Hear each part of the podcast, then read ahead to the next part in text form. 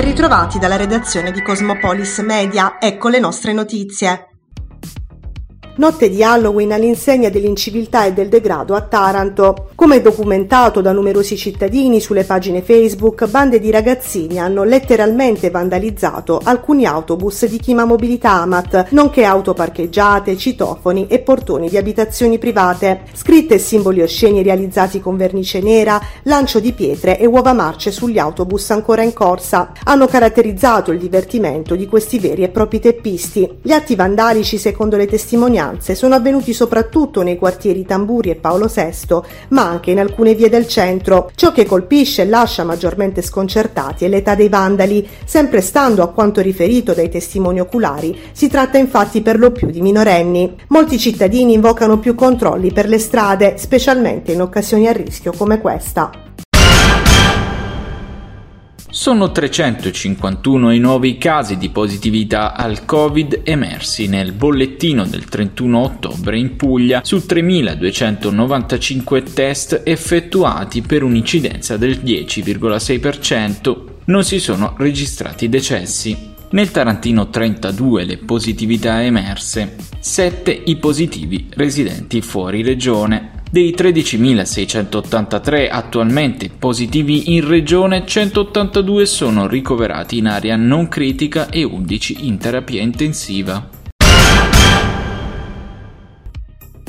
Situazione borderline all'interno del pronto soccorso dell'ospedale Santissima Annunziata di Taranto. Nella giornata del 31 ottobre, intorno alle ore 14, ben 12 ambulanze erano in fila in attesa di poter accedere alla struttura e di sottoporre le persone trasportate alle cure mediche. Nella mattinata dello stesso giorno, intorno alle 11.30, invece, presso l'unità di osservazione breve intensiva del pronto soccorso tarantino, erano in coda 25 pazienti, con soli due medici a disposizione. Immediata la reazione del mondo politico politico locale, per il consigliere comunale della Lega Francesco Battista, quanto accade la cartina di tornasole dello stato della sanità pugliese ed in particolare di quella ionica. Battista invoca l'intervento della regione ed esprime massima solidarietà nei confronti del personale sanitario e paramedico costretto a lavorare in condizioni disumane. I consiglieri comunali Giuseppe Fiusco, Goffredo Lomuzio, Michele Mazzariello e Michele Patano chiedono invece un tavolo tecnico da convocare a stretto giro con il presidente della regione Regione Puglia Michele Emiliano,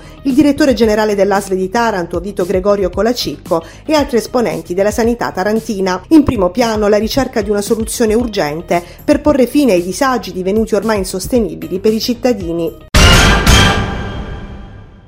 La storia infinita del pronto soccorso del Santissima Annunziata. Quattro consiglieri comunali, Giuseppe Fiusco, Goffredo Lumuzio, Michele Mazzariello e Michele Patano denunciano l'imminente collasso dell'unità di osservazione breve intensiva del pronto soccorso e chiedono con urgenza un tavolo tecnico. Situazione insostenibile per le emergenze dei cittadini.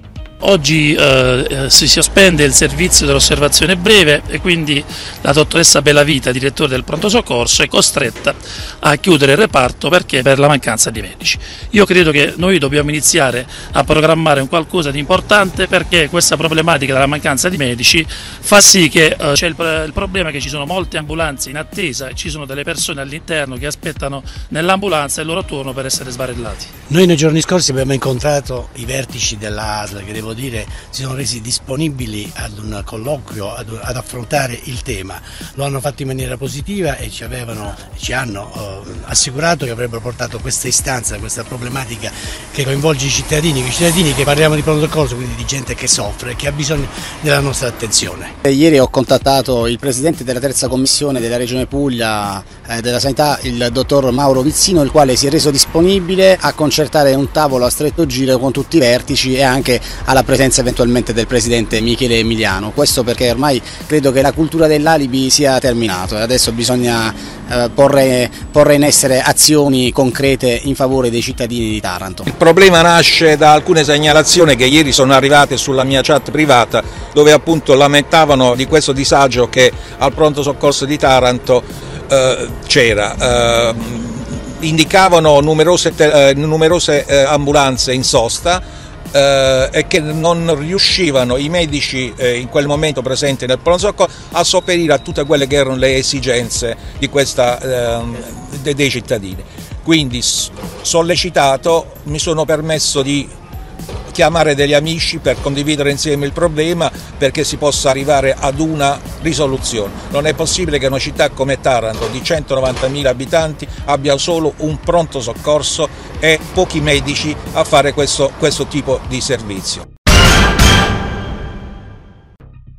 Un ottobre dalle temperature decisamente estive, quello del 2022, settimane di caldo eccezionale fuori dalla norma che stanno però per terminare. Una circolazione ciclonica infatti secondo gli esperti investirà quasi tutto il nostro paese già da questa settimana, in particolare tra giovedì 3 e venerdì 4 novembre. Sarà però soprattutto da sabato 5 novembre che il centro-sud sarà interessato da un brusco crollo termico. Le temperature infatti scenderanno anche di 10 gradi rispetto a quelle attuali.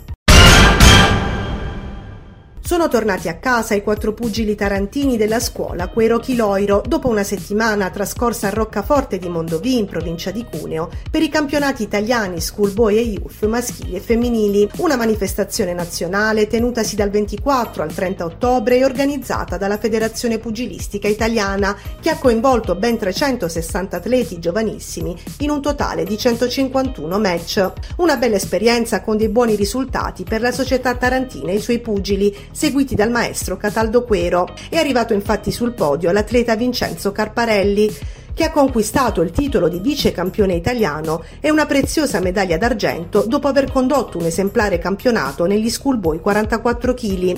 Il tredicenne tarantino ha giocato sul ring con i suoi avversari, rispondendo bene alla strategia di difesa e contrattacco suggerita dall'angolo. Dalla redazione di Cosmopolis News è tutto, al prossimo aggiornamento.